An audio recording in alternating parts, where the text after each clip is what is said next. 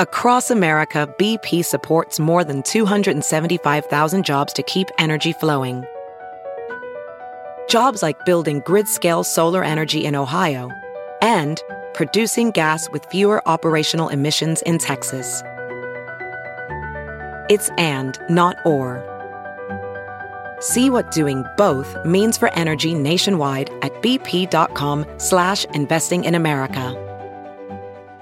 Breaking news from the Chicago Reader. Coming January 19th is the newest podcast brought to you by the Chicago Reader. It's called The Sit Down with Shawnee Dez. From visual arts and music to food and film, host Shawnee Dez has engaging conversations with the individuals who embody community and help make this such a dynamic place to call home. With new episodes dropping twice a month, grab a seat and get ready to be inspired, uplifted, and to learn something new.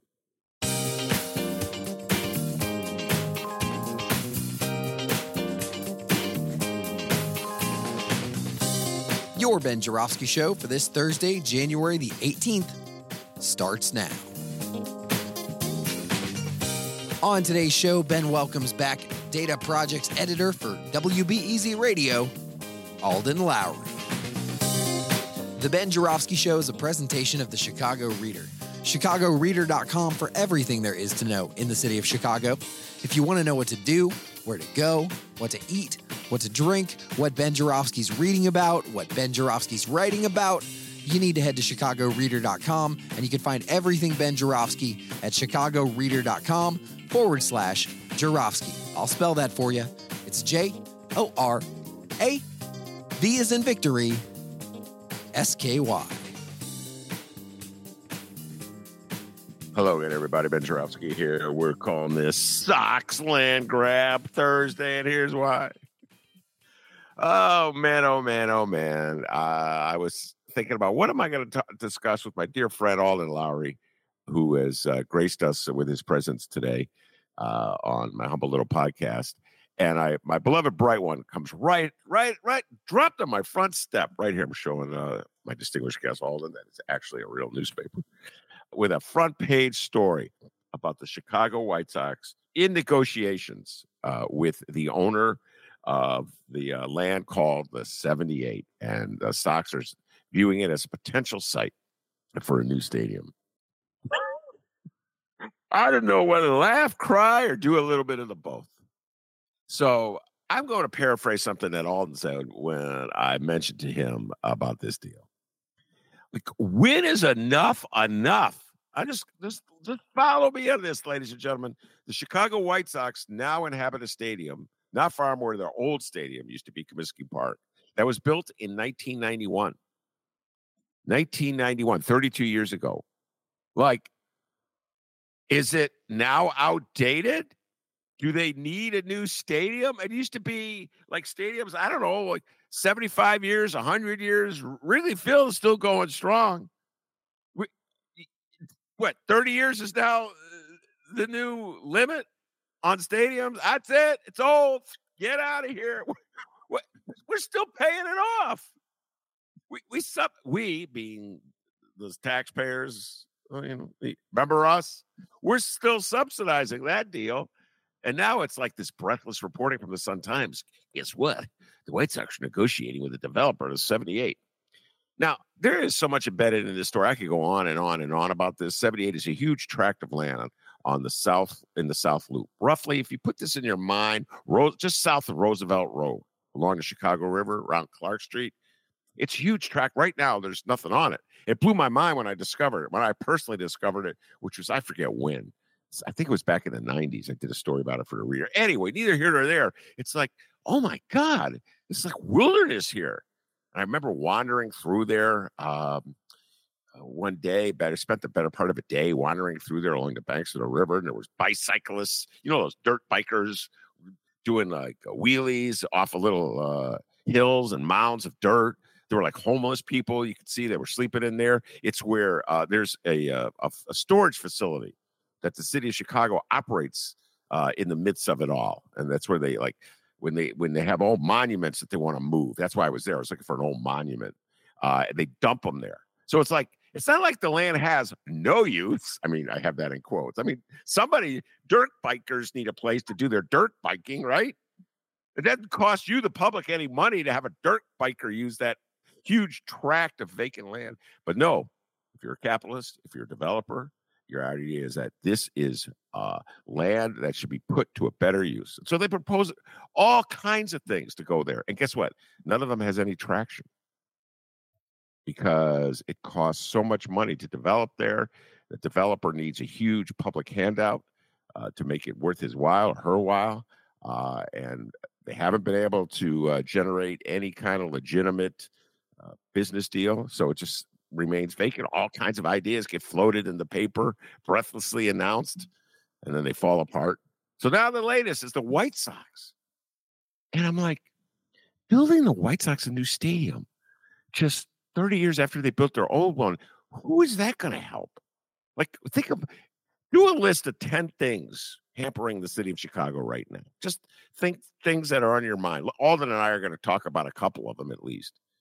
Um, would a new White Sox stadium address any of them in any way? Particularly considering that the current White Sox stadium is more than adequate. Whatever problems the Chicago White Sox have, and ladies and gentlemen, they have a lot of problems. A new White Sox stadium is not going to cure them. They need pitching, they need hitting, they need fielding, they need a manager. I don't see that coming with a stadium. We're just relentlessly throwing money at things. The Bears wanted a handout for their stadium. Soldier Field was rebuilt in 2002. We're still paying that off. The Cubs are endlessly updating Wrigley Field. Okay, at least they're not, they don't have their big Cubs paw out looking for a handout. No, they get tax breaks for it, you know, because it's considered a, uh, what a landmark. it's kind of funny. They disfigured the, the landmark and still are getting tax breaks for it very curious attitude the city of Chicago has towards its future and what it needs to do to correct its issues when they continually uh, one of the solutions is to just to continually rebuild stadiums for moguls who own sports teams that really don't produce anything on the field. All right, without further ado, I'm going to bring on the great Alden Loury, uh, WBEZ uh, editor, reporter extraordinaire, uh, welcome back, Alden. Hey, Ben. Uh, great to be here. Thanks for having me again. Yeah, so you heard my opening riff. Uh, you heard it before we did the show when I was uh, riffing. Uh, and um, so, just so folks know, uh, one of Alden's great contributions, I call him a demographer uh, to our understanding of the city, is the stories he's been steadily doing down through the years about uh, the demographics of Chicago, particularly um, the vast number of black people who have left Chicago over the last, well, since 1980. Uh, and I think you said it was 400,000. I think that's the number you gave me. Just pause and think about that, ladies and gentlemen 400,000. So when you view that, when you view that demographic uh, loss, 400,000 people, can you see any way in which a new baseball yard would arrest that loss? Would it even confront that loss? Are they just things on different planets that have no connection to one another? Um, I mean, I suppose there's there if if that well, the creation of a new stadium, um, unless that new stadium is being built in the middle of you know the black neighborhoods that have, have been draining population, and it came with the promise of uh, you know, thousands of jobs and uh, and represented an economic engine that would boost the creation of a number of other uh, kind of economic opportunities, businesses, small businesses, and more uh, more jobs. And that it was being built, um, let's say, in Englewood, where we essentially, as a city, uh, helped facilitate the clearing of several blocks of uh, of homes and homeowners uh, in order for uh, the railroad to to expand. Um, if we were to do that and put in that place um, a stadium that would would would generate, I mean, we're essentially talking about maybe a couple three miles south of the uh, existing uh, White Sox ballpark. Um, then I might say, yeah, that might be something that would be helpful. But if if a new stadium is being built uh, farther away from the South Side and farther away from these communities that have been losing the bulk of the city's black population, I would say, I, yeah, I don't see how that is necessarily a benefit to that specific uh, ill that uh, has been a part of Chicago's uh, history the last four decades or so. Um, uh, and even then, I w- I wouldn't say a, a, stadium is necessarily a guarantee uh, for for that kind of economic driver. But uh, but I can see an argument being made. But if that if that's an argument uh, being made, then that stadium has to be located uh, where uh, where where those issues are taking place. You know, I would just like to point out that the current White Sox Stadium at 35th and Shields, uh, or 35th, just uh, west of the Dan Ryan, is closer to Englewood than this proposed White Sox Stadium. So instead of directly impacting the community that needs development the most, uh, as Alden is uh, suggesting, they're actually going in the other direction, literally, not just metaphorically, uh, Alden, but literally going in the other direction uh, on the map of Chicago. So I would argue that uh, a proposal to build a White Sox stadium uh, is has no connection uh, whatsoever to um, which the the issues in Englewood. Now, I'll throw this at you. Uh, we've been championing on this show. No one's really paying attention.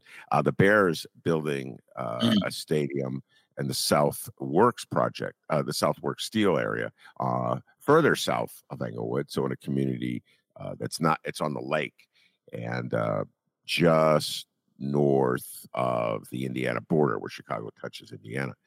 Uh, that's a that's a huge chunk of land that uh, is filled with toxins and has to be cleaned out. Uh, so I would argue there's a public benefit if the Bears go there. At least they clean up that land. Uh, what's your thoughts about the Bears moving a stadium down to the far southeast side? Um, I, I, that would also be a you know with regard to uh, potentially, you know, kind of sparking uh, the kind of economic um, growth and development that might be necessary in places where it's most needed.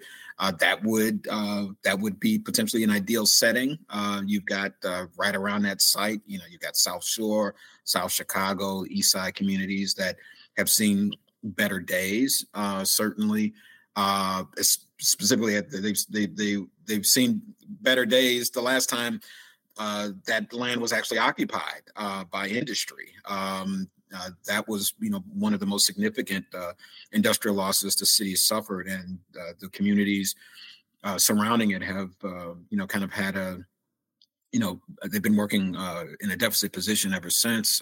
many would argue. So, yeah, now there. I mean, that site, not interestingly, as the related Midwest uh, owned land there uh, for the 78 um, have been vacant for a very long time. And I, I, think you hit on the potential reasons. There certainly are environmental issues on the South Works site, and there are other kinds of cleanup issues and uh, land prep issues with the 78 site. Um, but it, you know, it's like there needs to be this investment of resources in order to prep the land. And for some reason, it seems like we're in this space now where when people want to do these mega deals, they have to happen. And this is not unlike the conversation we have around new new uh, sports facilities as well. There has to be this outlay that the people who are ultimately going to benefit from, um, uh, in order for them to pull the trigger, you know, pull to you know to pull the trigger and and and make the deal. And if they don't get it, then they just simply don't make the deal. And um, uh, it's a kind of a perplexing dilemma for uh, you know a public uh, entity for the city to to kind of to kind of think about. Like so it's kind of like so do we do we make this investment thinking that the payoff will ultimately benefit the city? And ultimately i think cities lose. I, I think you know when you look at it over the course of the of the entire time you know they're not as bad a deal as the as the uh, as the parking meter deal. But um, but but but but they're but they ultimately, uh, in my opinion, anyway, they they just they feel like they they're they're bad deals, and so the the Bears and the Sox make out well. Um, and the communities around them get a nice fancy ballpark, and that's certainly of some value, but it, it doesn't translate ultimately um, and so when you think about, uh, so, so, the 78 was cons- was along the lines of link of the Lincoln Yards development. And if I'm not mistaken, Ben, I think the 78 got a big outlay of TIF dollars, if I'm not mistaken. Um, I'm not as big as Lincoln Yards, I don't believe, but I, but I thought they got a decent yes. amount of, of, you know, thanks to uh, to, to Mayor Emanuel. And so it's kind of like, what's going on? I mean, this, if you really think about it, and in that Sun Times story, I think somebody, I think there's a quote like, this is the best undeveloped piece of land in the city. And it's like, it is incredibly well located, right? It's a stone's throw from downtown. Um, you know, um, it's this big, expansive space. Uh, there is a community. You know, you got Chinatown just south of there. You've got this West Loop community just to the east uh, and to the north of it. Um, uh, South Loop uh, community just wrapping around it. It seems really ideal. So, what's the issue? And and and I wonder if the issue is that the price point that the folks who want to develop this land, or and perhaps the interest that they need to draw for people to build on it isn't quite there. But but if you, if, I mean, it feels like it's it's that quote I think says it all. This is the best undeveloped parcel of land in the city, and if that can't attract um, uh, investors, I, I'm not sure what will. So maybe what it is is that the people who are ultimately developing this land are just looking for a bigger payout um, in order to to to to to make uh, to to start cutting some deals so that they can get to the price point they want to get to and you know, what do they lose in the meantime, right? You know, okay, yeah, they got to keep the, the, the site, you know, reasonably managed and and so on and so forth. But like, you know, the, the expense to, uh, in terms of waiting on that big payday is maybe not a big deal for them, and so they'll they'll wait until as such time as as uh, as uh, as the city uh, is willing to to to to dole out what what is necessary for them to get the price point that they're looking for. The, uh, yeah, and by price point I mean the profit the profit margin that they're looking. for. Yes, uh, and uh, you're absolutely correct. One of the in the last meeting that the city council had in the Mayor Rahm administration, they uh, made two uh, TIF. They passed two TIF deals. One on the north side, Lincoln Yards, 1.3 billion. I'm doing this off the top of my head, and the other one, uh, which is the 78, which is this area on the South Loop. I think it was 1.1 billion, and they did that. Uh, just want to remind everybody that alderman prerogative does not really exist over the objection of the incoming alderman, who is uh, Byron Sigcho Lopez. He'd just been elected to replace Danny Solis. Oh my God, folks, this is such. I'm sorry, Alden, you just sparked me, and I have to say you you were the one who mentioned this, so now I'm triggered. Uh, and so Danny Solis, it was vacant because Danny Solis had gone into uh, like the witness protection program. I'm speaking metaphorically. I don't know if he was literally. He just disappeared. Why? Because the story just broke that he worn a wire uh, capturing uh, Ed Burke, Alderman Ed Burke, in all kinds of uh, ne'er do well stuff that he was doing behind the scenes. So Danny was going to be the key witness in the case against Burke. We saw him testify. Anyway, so there was a vacancy in the 25th Ward. The incoming alderman said, Don't create this TIF. The city council created it anyway. Okay. Uh, over him. So there goes your whole theory about alderman and prerogative, ladies and gentlemen. Uh, uh, another myth that's been shoved down our throats. Uh, and um, and then they redistricted the land out of Byron Sigcho Lopez's ward. All then ultimately because the city powers that be realized we can't trust this lefty on top of this project. If we're going to pretend we still have aldermanic prerogative in the city, we can't put this huge mega corporate handout deal in a ward controlled by de- an avowed democratic socialist because he'll be fighting it every step of the way.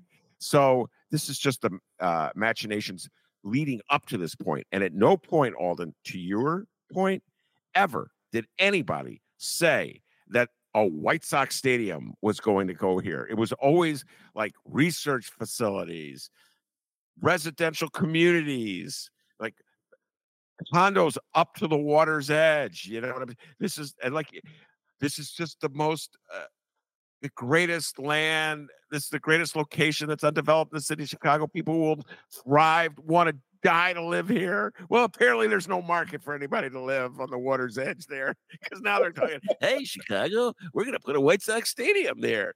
Yeah. And you're supposed to go along with it. Go ahead, Alden. I'm sorry. Yeah, wasn't this land also uh, among the short list of potential uh, spots for the Chicago casino, if I'm not mistaken? Yes, well, as the biggest chunk of undeveloped land in the South Loop, any kind of huge mega deal that's coming Chicago's way, this is a potential site. So remember Amazon? Remember that one? Oh, yeah, yeah, yeah. this was yeah. also a potential site for Amazon. Uh, and uh, yes, the casino. I'm trying to think of any others I may be uh, missing.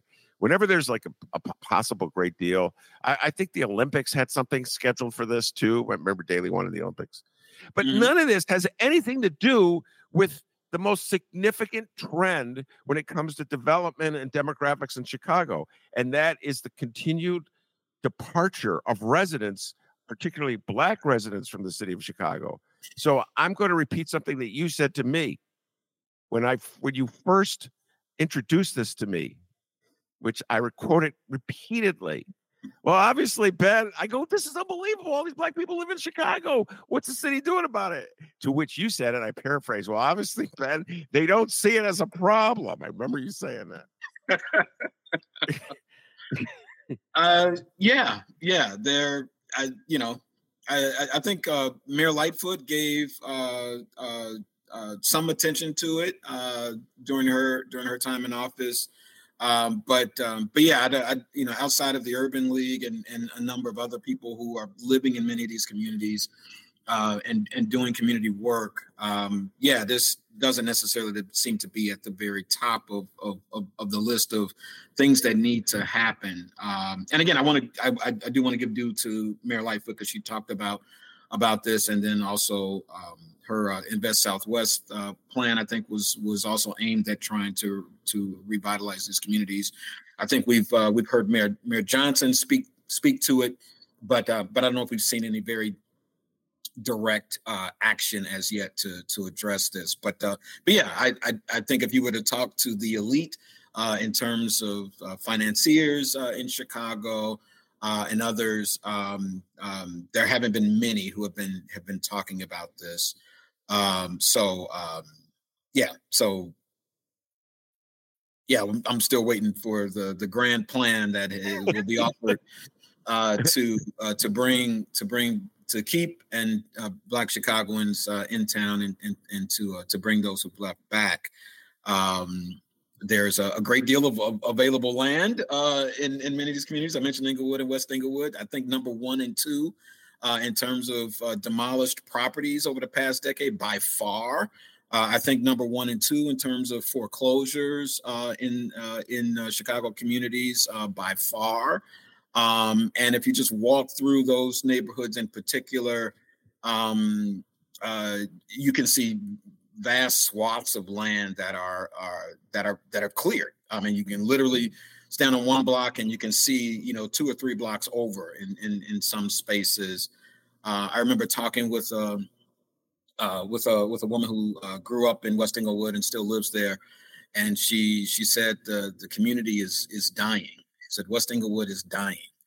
And uh, and i thought that was a very um, illustrative way of kind of describing what, what's happening in those communities. And this you know this isn't just a you know a story about personal preferences and, and people trying to find, you know, I mean, it, it is partly that certainly, but um, but when people are packing up and leaving, and nobody's coming in to replace them necessarily, that's a statement about how how tough things are in, in that particular in those particular spaces. Mm, by the way, I think this is the grand plan. I mean, at the risk of sounding uh, really cynical, you talked about no one's nobody's coming up with a grand plan, a, a grand plan I can't even say it, grand plan uh, to uh, reverse these trends. I think this is the grand plan to continue these trends. Uh, that's my cynical, jaded point of view uh, from the attic here, overlooking the alley. Uh, all right, Alden. Um, whenever we talk about uh, demography in the city of Chicago, I have many guests who come on and say, Ben, you cannot separate this from crime. I'm thinking of you, Mark Sims. Shout out podcaster Mark Sims. Always talks about that when he comes on the show. PC Peter Cunningham, I see you. Always talks about this when he comes on the show. Crime in the city of Chicago. in addition to studying uh, uh, residential uh, patterns in the city, demographic patterns in the city, you've also been studying crime. Uh, as such, uh, you've taken a look at the statistics over the last few years, and uh, shootings and homicides are down. Armed robberies are up uh, I'm trying to make sense of all this. Uh, what's your theory uh, about crime trends in Chicago right now? Oh wow! Um, well, crime is. Um, I I am.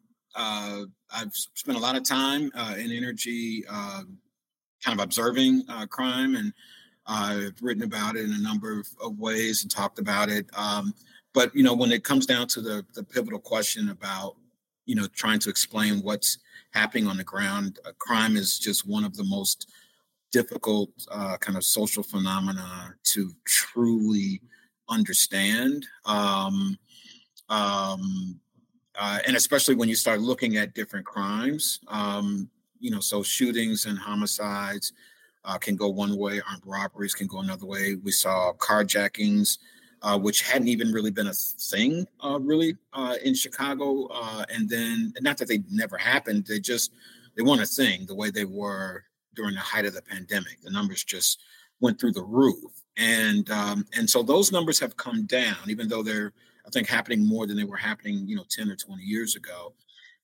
But um, but armed robberies saw a tremendous spike, uh, and this is the, the what I was capturing and what I uh, teamed with the Sun Times uh, to write about uh, late last year. Um, 2023 just saw this dramatic spike over uh, like a 10 month period. I compared five months from February through June to five months from July through November. And the difference between those two five month periods was the sharpest difference between any two consecutive five month periods um, since we've got the data to, to take a look at. Um, so more than 20 years. And so, uh, and so, so that was the basis of, of that uh, research. And uh, and when when people ask why, you know, there there's nothing that jumps out at me necessarily because um, uh, it was happening. There, there, were spikes all over the city, um, but uh, uh, and on a percentage level, the spikes were highest in places where the numbers are typically low. So Bridgeport, for instance, had like this 500% increase or something like that. They went from 500 to 600% increase. They went from like seven during the first five month period uh, to uh, to 35 or something like that, or 42. I can't remember the numbers exactly. So it's just just very dramatic uh, percentage increase. But then communities where there were literally hundreds of of armed robberies taking place, uh, you know, they were seeing even more. Uh, so the volume was uh, was still much greater in other communities, um, in communities where where where issues of crime have been uh, part of the narrative for for for a long period of time.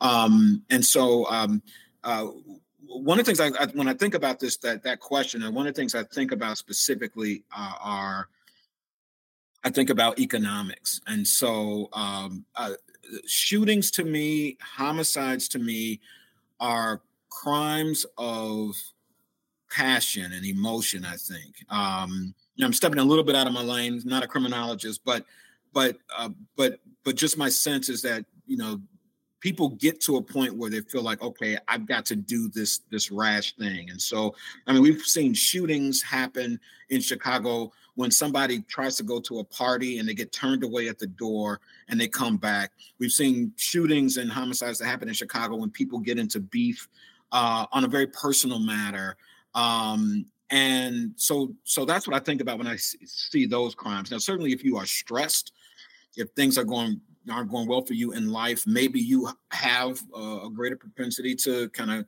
re- respond and react in a way, and maybe the lightest, the the mild, what might appear to be the mildest of slights, draws you to that thing. Um, I reflect on interviews that I've had with people over the years who have committed violent crimes, and uh, some of what I hear is that like when you have nothing else, you don't, you're not, you're not, you're not living well necessarily economically you're not living well professionally or socially and all you really have is your kind of your pride and self-respect. And so when somebody damages that that feels like the greatest crime that you've endured. And and there have been people who've responded by saying hey look i can't let somebody take that away from me too and so it may seem extreme for other people when folks sometimes something happens and it feels like a mild shy of disrespect or something like that, and people react very uh, aggressively in response. And I think what's happening is that those are people who feel like this is really all that I really have to my name. And so if you if you hurt me in that way, I'm going to make you pay for that. Um, and so so that's what I think about when I think about crimes like that. When I think about things like theft and, and armed robbery, and even carjackings on some level. Um, uh, I think about those are crimes of economics. And so if somebody is desperate, um, they have no other means, or at least they feel like they have no other means to to take care of themselves or take care of their families, then they will go out and take. And uh, and for people who don't have a lot of other things going for them, they don't have a lot of other assets. Uh, uh, this is a route that they will take. Um, so, and that's not to say that everybody who's in going through tough times does this, but but that's what I think about. And so, when we were seeing when the pandemic came, we started seeing very large numbers of some of these, I would say, kind of economic crimes. Uh, and I think it was reflective of um, of of what people were experiencing economically during that time. And we saw a flash that we hadn't seen since maybe around 2016 when when we we had uh, you know at the time it was you know considered the one of the largest years for for a number of, of crime categories and then things kind of stabilized a little bit and then we start seeing those numbers again in 2020 and 2021 um, and so the thing I think about is that there are still people who are struggling. Um, I, I, one of the things that I've been telling myself to really get to is kind of taking a look at at our jobs picture, and uh, uh, you know, there's a lot of emphasis about what's happening in the loop in terms of you know office and, and all of that, and kind of the you know kind of residual impact of the, the way we do business now, um, the way we work now, and and that there are these these vacancies downtown. Um, but uh, one of the other things that's happening is that there's been a considerable amount of job loss in terms of actual jobs in these same communities that we're losing people. Uh, we are also losing employment opportunities. Um, I wrote recently about uh, uh, in one of my columns. I talked about uh, the joy that I, I felt seeing my uh, middle daughter working uh, her first. Well, it's not really her first job, but it's her kind of her first real consistent job uh, in, a, in, a, sandwich shop down on the uh, U of I campus in uh, in Champaign, and um, and uh, how that was kind of like the highlight of uh, of my visit with her during the dad's uh, dad's weekend there in the fall, and um, and and then I, I I use that and I talk about my own experience, kind of working a very similar job when when I was on campus there and trying to get get my life together uh, and how that work was a real benefit to me. But that in Cook County, you know, young people who look like me are, you know, out of work a lot more than their peers. I think for Black 18 to 24 year olds, from I'm just recalling this number from memory, uh, I think the unemployment rate was somewhere around 30, 35%. For all other people mm-hmm. in Cook County in that age group, the unemployment rate was like 7% um, uh, it was a much lower number. It may not may have been exactly seven percent, but it was a much lower number. Um, and so it's just kind of like um, so. So I think about that, and so these are communities that are really hurting. And in addition to losing population, they're all, they're, those communities are also losing uh, uh, losing physical jobs located in those communities, uh, and might be the places where someone might get their first first job as a 19 year old, you know, out of high school, uh, maybe not going to college and looking for a place to, to, to to find employment. Maybe it would be at the local grocery store, or maybe it'd be at at, at some other place, uh, and they don't have it. You know, uh, you know, we've talked largely uh, in recent years about the losses of big box stores and other other places like that. So, so that disinvestment that's happening in those communities is having an impact, uh, I think, on this as well. Uh, so, uh, so yeah, so so I, that that would that that would be my best guess that the, these uh, it, it, that those numbers are indicative of of people struggling, uh, and there are other there are other things also as well. You know, in terms of you know you know maybe just kind of unstable kind of uh, of uh, home life, um, other pressures, uh, so on and so forth. Uh, but uh, but yeah, but crime in and of itself is is just one of those things that's just really hard for you to kind of very easily kind of pinpoint uh, and say, you know, if we did this differently, that would help this, or if we stop doing this, you know, that would help. Uh, that would that would uh, help us to decrease these numbers. Or if we are more aggressive with policing, um, we're going to see this differently. Uh, you know, say what you will about Chicago police. Um, but they're not faint of heart. Um, I, I, you know, I think uh, CPD uh, has been uh, incredibly aggressive and to a fault. Uh, some would argue. Um, um, uh, you know, I, you know, they they're trying, uh, and I, I, I would argue that you know I think in some ways they're looking uh, at the wrong things or looking in the wrong direction, but um, but uh, but they're not laying down on the job necessarily, uh, even if we don't agree with all of the tactics and philosophies that they employ. Um, so uh, it's it's tough. It's it's mm-hmm. tough. crime is is is just a really in, intricate um, uh, issue, and and it's it's difficult. Uh, there was a column I wrote last year where I talked about, hey, we're this is during the election season, and it's like we we don't know what the answer is. So let's stop acting like, you know uh, Paul Vallas's tough on crime approach is going to get it done. Let's stop acting like we know Brandon Johnson's approach in terms of addressing the root causes of crime is going to get it done. You know, we don't know. We just don't know what the answer is. Let's do our best instead of kind of picking at each other. Let's do our best to think through this constructively and you know collaboratively and try to come up with some approaches that we think will will have some uh, you know some benefits. But let's stop acting like we know what the answer is. Mm-hmm. Yeah, it's a kind of a bleak thing to confess that you don't know what the answer is uh, when there's a compelling uh, problem that uh, the city is wrestling with. But I can tell you what uh, is definitely not the answer: building a new White Sox stadium in the middle of the '78. Okay, just folks, just so you know, that will have nothing to do with any. And think of the gall after the season that the White Sox had. This should be the very last thing we hear from, uh, from Reinsdorf or anybody else with anybody the White Sox. Come on. Oh my God, yes. But uh see, I will say this to response, uh, and I put this to PC when he comes on the show, Peter Cunningham, all the time. Uh, and uh that when when experts, uh, demographers, and number crunchers like you and other people like you gather this uh, these statistics and make an attempt to analyze them and sort them out so there's some kind of understanding of patterns. Uh, you're not unlike uh, the number crunchers and sports teams that do the same thing for performance. And the uh, when the number crunchers and sports teams do it, they're trying to maximize the skills of their players so that they have the greatest benefit and minimize their weaknesses.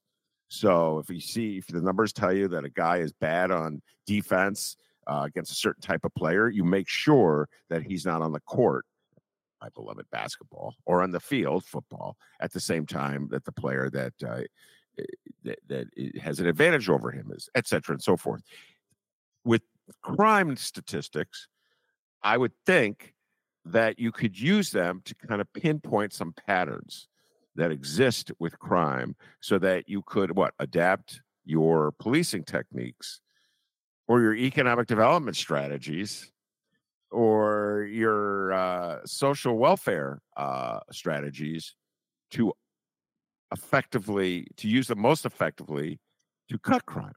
So I think there's a larger point gathering the information uh, if there's a group of people who are like using it as really in a sophisticated way.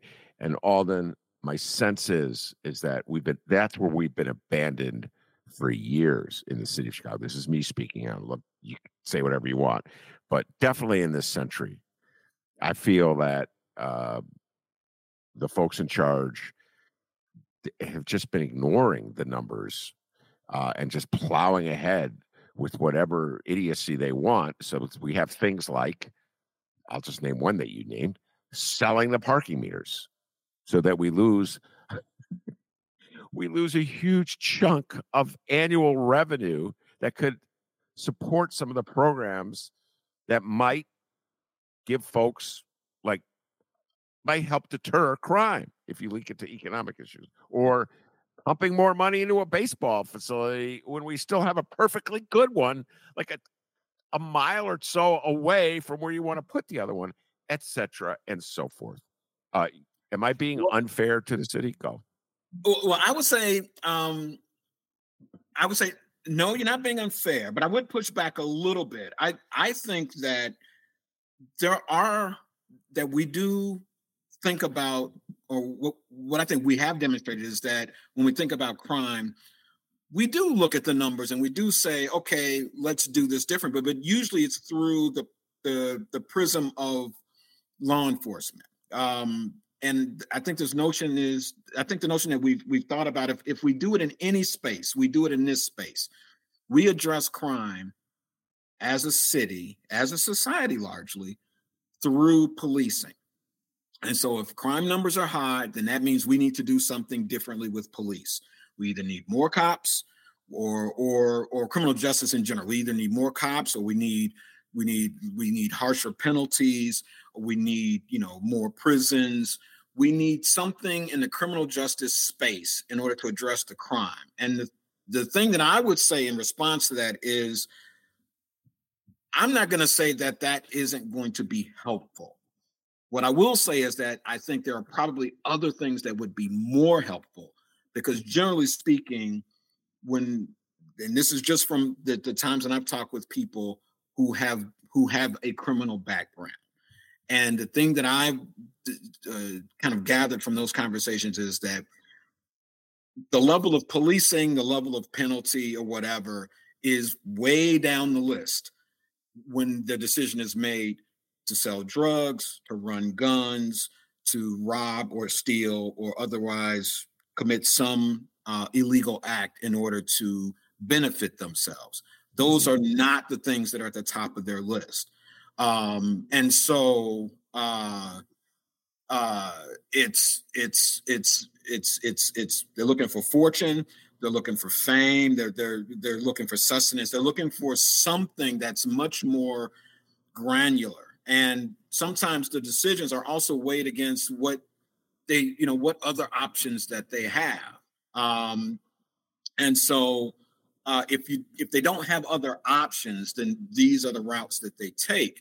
And so to me if people had greater opportunities they had more options those would probably be more impactful to prevent someone from making a decision to commit a crime than saying, okay, the penalty is is going to be this, or we're going to have more cops that are patrolling.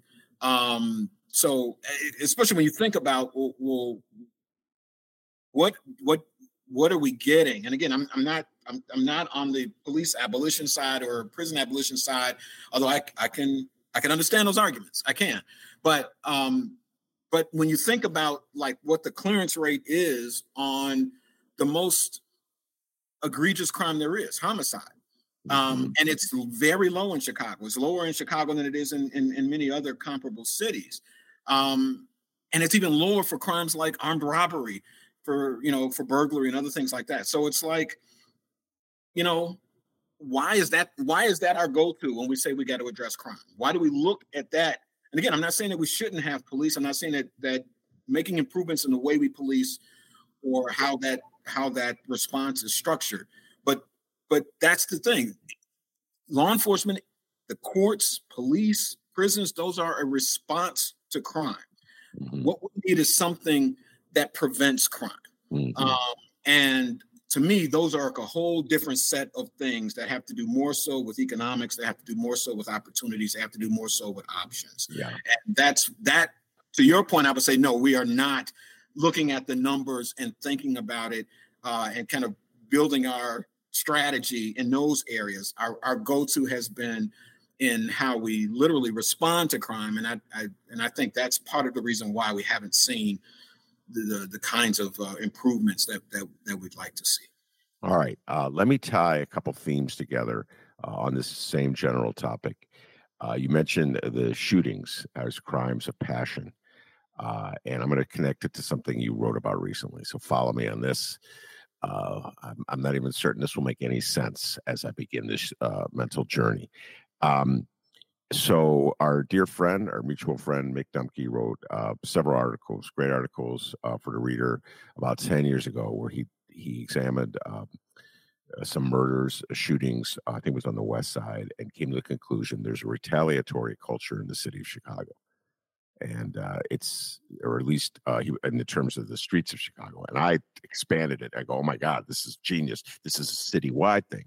he opened my eyes with that article. Those articles that make the uh, uh, all in this, uh, Chicago, it just it's embedded with this notion of retaliatory culture. I mean, it's just like the gangster mentality of Chicagoans. They like thrive on our gangster past. Our mayors talk tough. Not this one so much. I think it's a welcome break. Brandon Johnson is a dele- welcome break. But remember Lori Lightfoot, you know, talking tough to the Italians and everybody else. And he had that swagger. I'm I'm in charge. And Mayor Rahm, he was the, you know, he was the tough guy with with the knife and the fish and all that stuff. You remember all that? And Daleys, we're all t- everybody's tough in the city of Chicago, right? Uh so I think that's like a like psychological issue that we here in Chicago have and we never address this retaliatory culture and it leads to all the shootings and stuff. Here's the connection. You wrote about dibs. I believe there's a direct correlation to Chicago's obsession with the concept of what is mine. This is mine. I own this because what? You dug some snow? I mean, it snows in Chicago. You did a service. You dug out some snow. Okay, you did something good for humanity. But no, in Chicago, it turns into I own it now. This is mine. And you talk about something that can lead to a shooting. All in, it's like somebody digs out a little spot in front of his house, put his car, and somebody else parks in it when he leaves. That could probably lead. I don't care what side of city, what race in Chicago, guns will be drawn and fired over that idiocy. And I believe, I believe they're tied together. This is my theory. When I read your column on dibs, I'm thinking about it for a long. I just, this is my grand theory. I would love you to weigh in with your response. Go. Sure, sure. Um, so I would say, uh, yes, it is. Um, uh, I was just curious as to what the numbers would show in terms of people calling 311 and saying, hey, can somebody come and pick up this object that somebody has left behind uh, in the snow to claim a, a parking space? And um, it was interesting because the kind of northwest side communities, southwest side communities is where the rates were the highest uh, for for that. Um, and so I didn't know if that was uh, if those were communities where there was just this very strong resistance to dibs and the places where the calls were much lower uh, it was acceptance. Um, i don't know if it was just a matter of the parking availability um, or even perhaps uh, how well the snow was cleared uh, just in general. Uh, you know side streets in particular you know you, are not going to get the kind of uh, you're not going to get the trucks there. And then if there are cars that are occupying um, parking spaces you know that you know you're not going to be able to plow those areas anyway. But um, but uh, but anyway, I, just, I thought it was interesting. But but one thing is for sure that the people there there's it's a, the city split right uh, there's some folks like yourself who who who who uh, are are just angered by the the practice and then there are others who literally are like you know hey look i'm going to respect it and and then I'm also going to employ it. And if you dare take my spot, yeah, we might be throwing hands um, in response. There are some people who take it very very seriously. Um, for that piece, I did try to find a connection between certain crime categories and uh, and and complaints about dibs, and the numbers just weren't quite lining up.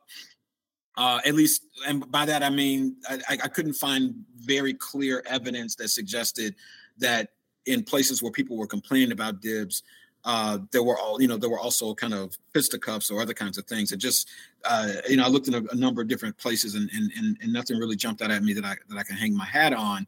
But um, uh, but uh, uh, Monica Eng did a great uh, thing on dibs for WBEZ's Curious City a few years back, and and in that piece she documents a number of incidents where there were fights um, I don't know if there were any shootings, but there were definitely fights, uh, vandalism, people's, you know, you know, uh, puncturing tires and uh, and and scratching uh, scratching up cars and stuff like that. So so there is a retaliatory nature with dibs. Don't get me wrong. Even if I couldn't find um, anything uh, very clearly indicating that in the, in the data, uh, it does happen. It, and, and and I think you just kind of have to have a sense of of that when you're when you're deciding whether or not you're going to take a spot that somebody has claimed. Uh, if you know the neighbor and if, if if you know that a spot had been claimed and you can remember what car was there, you know who it belongs to, and it's kind of like, hmm, that dude is a little unstable. I'm not going to take yeah. the spot. Um, you you gotta you you gotta you gotta understand that you're you're at least yeah. taking. It. I am I am I mean I'm a, I'm a lifelong Chicago native Chicagoan, so I'm certainly familiar with the practice. Uh, I have employed it. Um, um, I have I'm I'm not somebody who would retaliate if somebody took my spot, but I, I would be upset about it. I, I won't lie. Um, uh, I just like having a spot when I come home, uh, particularly when I lived in Auburn Gresham. I was in a house and uh, uh, I had a car that was not working that was in the garage. So uh, having a spot in front of the house was great.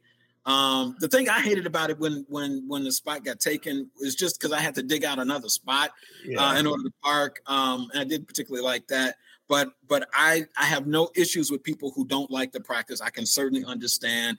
Like it's the public way, and that's why there's a city uh, part of the city code uh, municipal code says that you can't leave your items in the public way. It's a street that belongs to everybody. So great, oh, you, you scooped out a parking spot good for you. You have a clean parking spot to park in. But once you leave that parking spot, my man, my lady, it belongs to whoever decides to park there next. And so I, I have no issues with people who are opposed to the practice.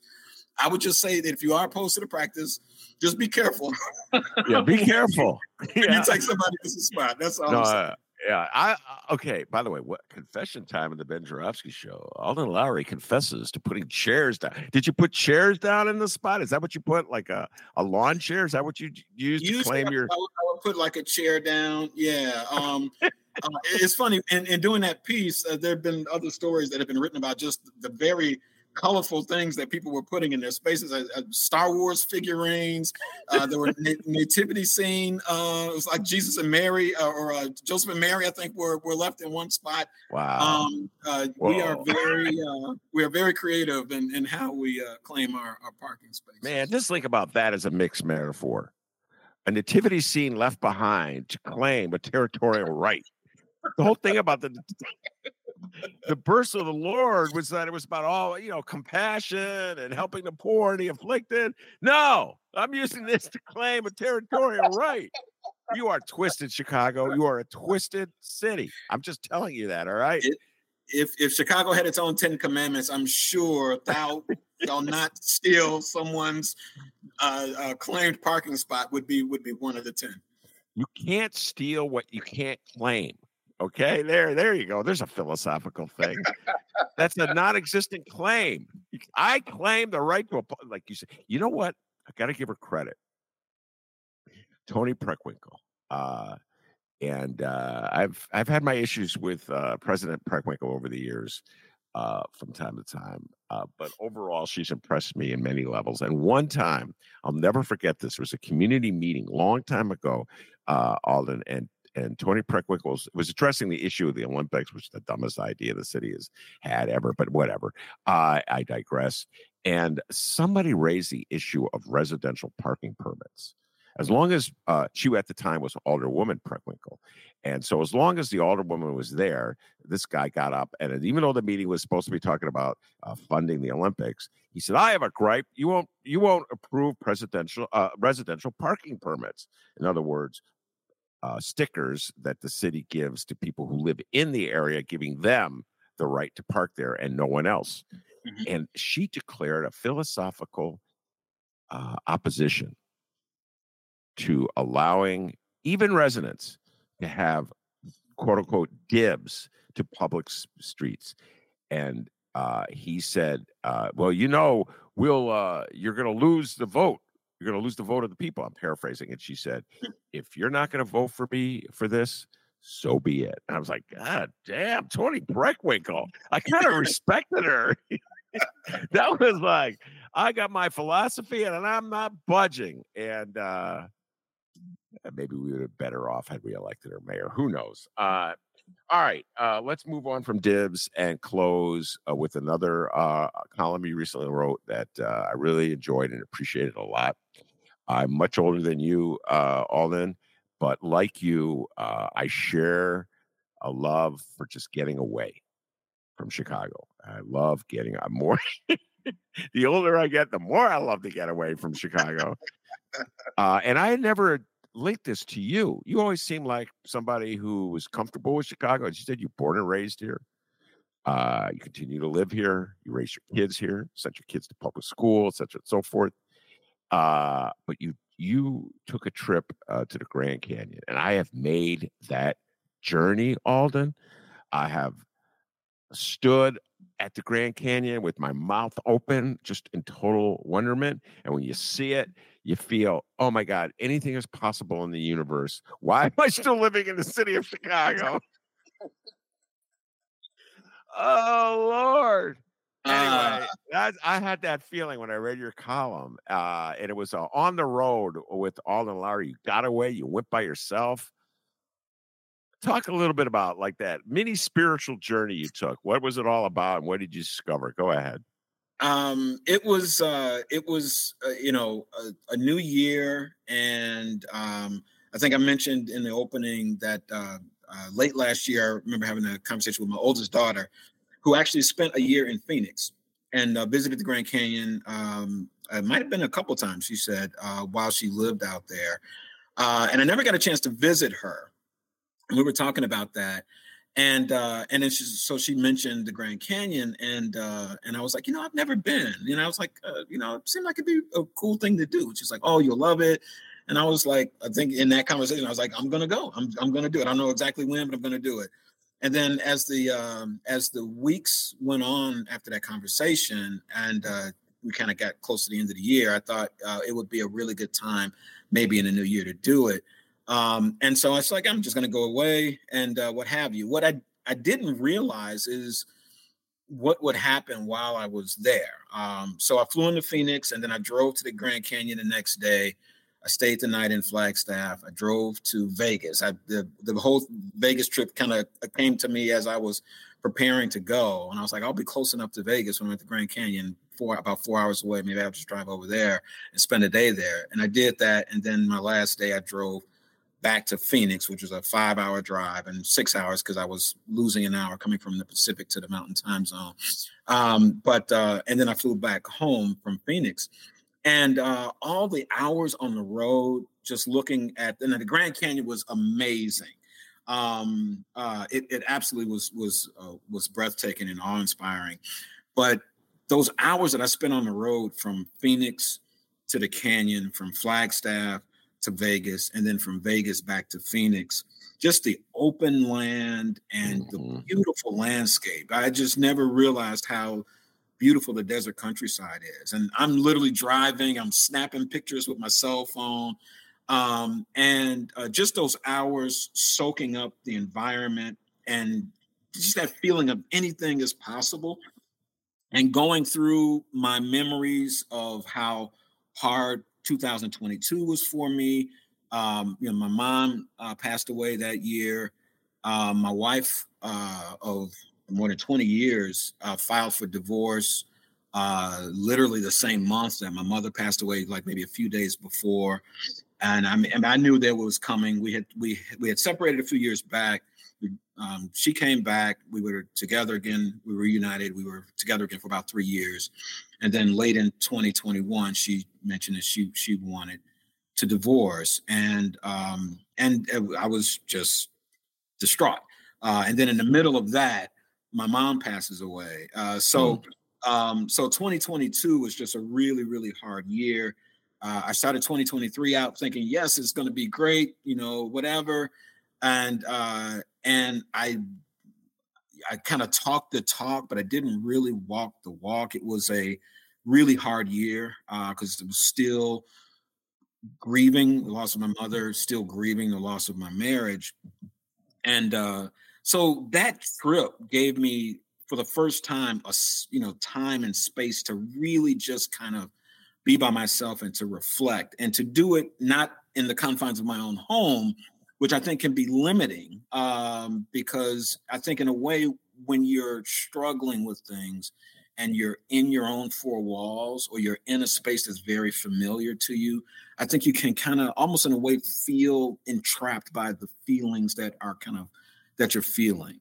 But out there on the open road, uh, mm-hmm. uh, this new environment and this seemingly limitless world, uh, the scenic views. It's kind of like, you know, I'm hurting, but there's life. There's mm-hmm. a world out there. And uh and so the trip in a way allowed me, I think, to kind of leave some of what I'd been holding on to for a very long time. That was, I was kind of sitting, as, as I'm sitting on my couch here in my living room, I was kind of sitting in the midst of all of that regret and remorse and, and pain and suffering.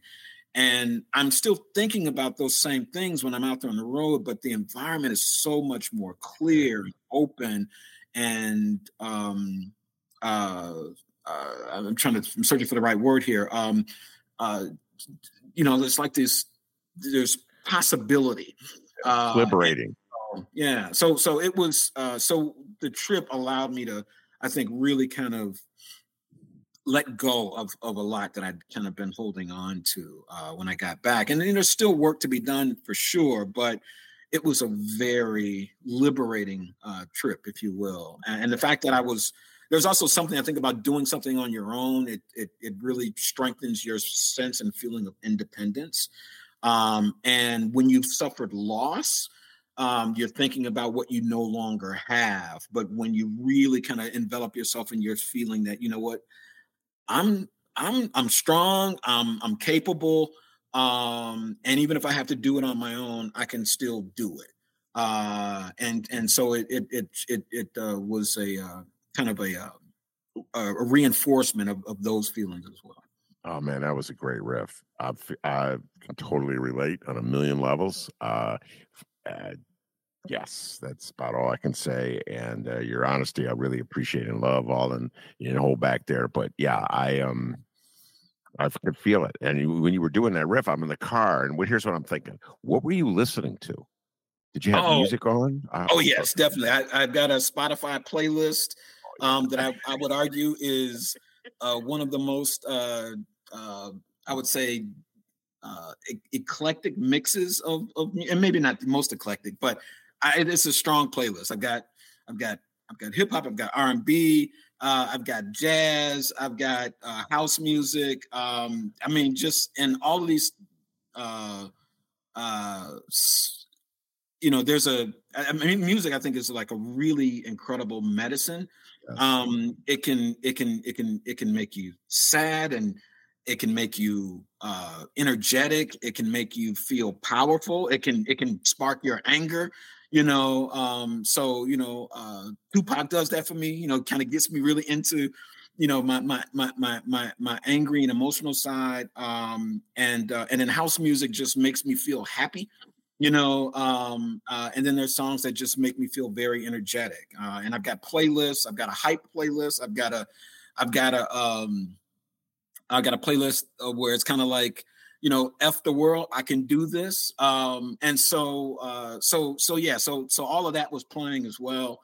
And, uh, and, uh, that was a soundtrack to this backdrop and yeah. these, uh, these things that I was uh, kind of thinking through. And, and, uh, and so, yeah, it was definitely a part of, uh, it was a part of the journey. Sometime we should do a show on your playlist. Mick Dumke comes on, uh, and we do. We have one of our favorite shows.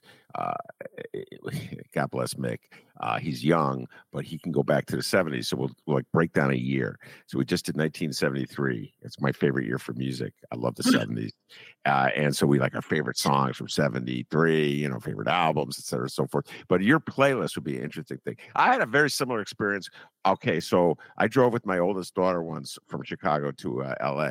Uh, and she was very gracious. She allowed me to control the music. So ah. if you're going to be with me, that's like you're hearing sixth Motown for the billionth time, uh, 70s R&B soul music for the millionth time, the Beatles for the millionth time. Okay. Uh, and then finally we hit the, uh, I remember we hit the desert. She goes, Dad, I can't take another minute of this old people's music. And she put on some hip hop. We had, I had, what can I say? All of, I mean, she was driving. So we, we zipped into, uh, that's how I heard of Kanye West, believe it or not, man. I'd never even oh, heard. Wow. Yeah, that's how I heard. Well, this guy's not bad. Uh, of course, he's a raging anti-Semite, but that's a whole other issue, all right? Um, so, and a lunatic at that. But uh, wow, sometime we'll do uh, the Alden Loury uh, playlist. All right, I'm not going to let you get out the door without one last uh, question uh, on an issue that every guest gets, whether they're prepared to answer it or not. Uh, and that is, I'm not, it's the opposite side of the Sun Times. So here is the front page, the White Sox.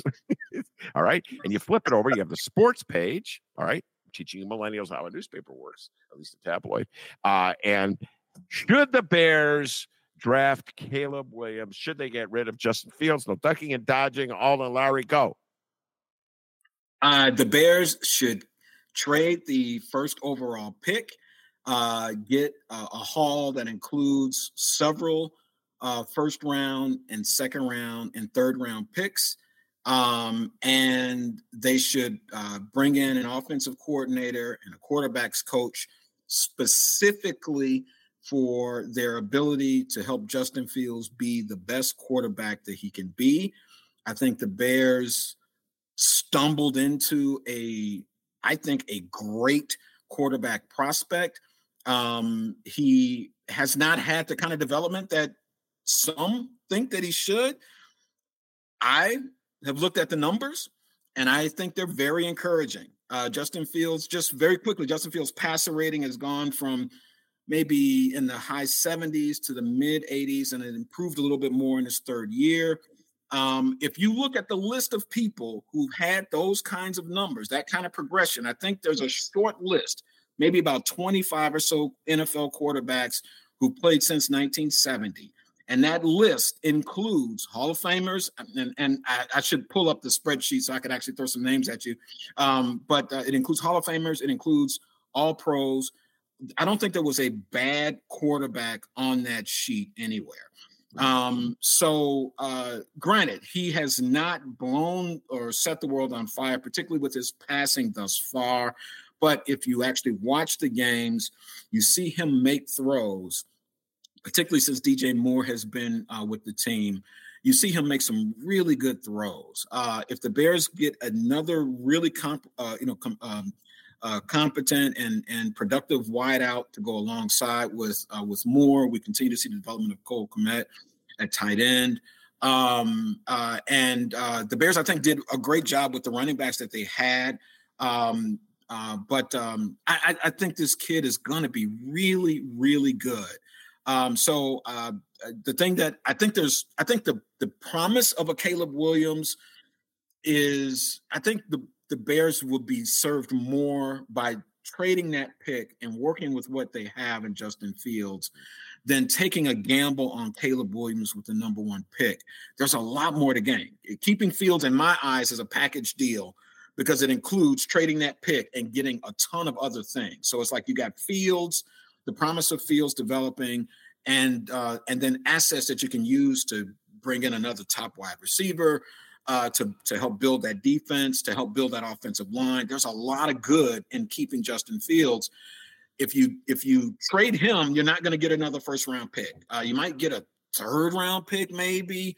Um, uh, the fact that you're trading him, I think, just devalues him to begin with. But um, so you're really hinging the future on Caleb Williams. Uh, and let's look at Carolina, and you know they traded away, oh, yeah. they traded up to get that number one from the Bears. They traded up to yeah. get Bryce Bryce Young, and he didn't have a great first uh, year. He might ultimately develop to be a really good quarterback, but that's the gamble that you're making when when when you are going when you're hinging your your your future on the number one overall pick. And so I think the Bears have more to gain, and it's actually a safer bet, in my opinion, working with a with a quarterback who has shown flashes of being something that we've never seen before. I mean, especially in Chicago, uh, uh, you know. And so for all of those who naysayers about him or whatever, I, I just say just look at Lamar Jackson. Um, they're not the exact same kind of player. Uh, but but Jackson was a guy who still has questions about what kind of passer he can be in the NFL, and the guy is potentially on his way to a second MVP. Um, uh, Justin Fields is in a very short list of quarterbacks that can do what he can do. Um, every quarterback who's ever been successful in the NFL has taken some time to really, really develop. Um, what you're seeing, what you saw to CJ Stroud as a rookie quarterback this year is a is really the exception. It's not the rule. I don't think anybody should look at a young quarterback first three or four years and expect them to light the world on fire. Mm-hmm. Um, so Fields has shown progression. I think we'll see more progression, especially if they get them with with the right kind of person. They need someone who's going to develop a system that fits Justin Fields as opposed to trying to make Justin Fields fit their system. Mm-hmm. Uh, Getsy had a system that maybe he perfected with a Hall of Fame quarterback in Aaron Rodgers. Aaron Rodgers is a different kind of quarterback than Justin Fields. Why should Justin Fields be expected to be Aaron Rodgers? He's not Aaron Rodgers. San Francisco has a system that Brock Purdy fits very well in. And so even though he was the last player picked in the draft, he's a great quarterback in what they're doing, what Kyle Shanahan and, and those folks are doing over there let's find a system that Justin Fields can be great in because even when he is not in that, hasn't been in that system, he's had flashes of doing stuff that we've we've never seen anybody do. Let's build around him. Wow, uh, great riff. I didn't know that was an outpouring that I was going to get. I appreciate it. I'm with you 100. percent And to quote Wilson Pickett, don't let the green grass fool you. It always looks better on the other side of the fence. You Caleb William lover out there, uh, just think he's going to be the next big thing. I'm with you 100%. Uh, yes. Build on what you got. And uh, Justin Fields has a lot of potential. All right, Alden Loury, thank you very much. I appreciate it tremendously. WBEZ, you could read his essays, his articles, and his columns in the Chicago Sun Times as well. Uh, and uh, I'll talk to you real soon. Okay, Alden? Sounds great, Ben. Thanks for having me, man. All right, that's a great Alden Loury. I also want to thank producer Chris. He does an outstanding job, and I think Alden will agree with me when I say, "Hey, producer Chris, give yourself a raise, take it out of petty cash." Peace and love, everybody.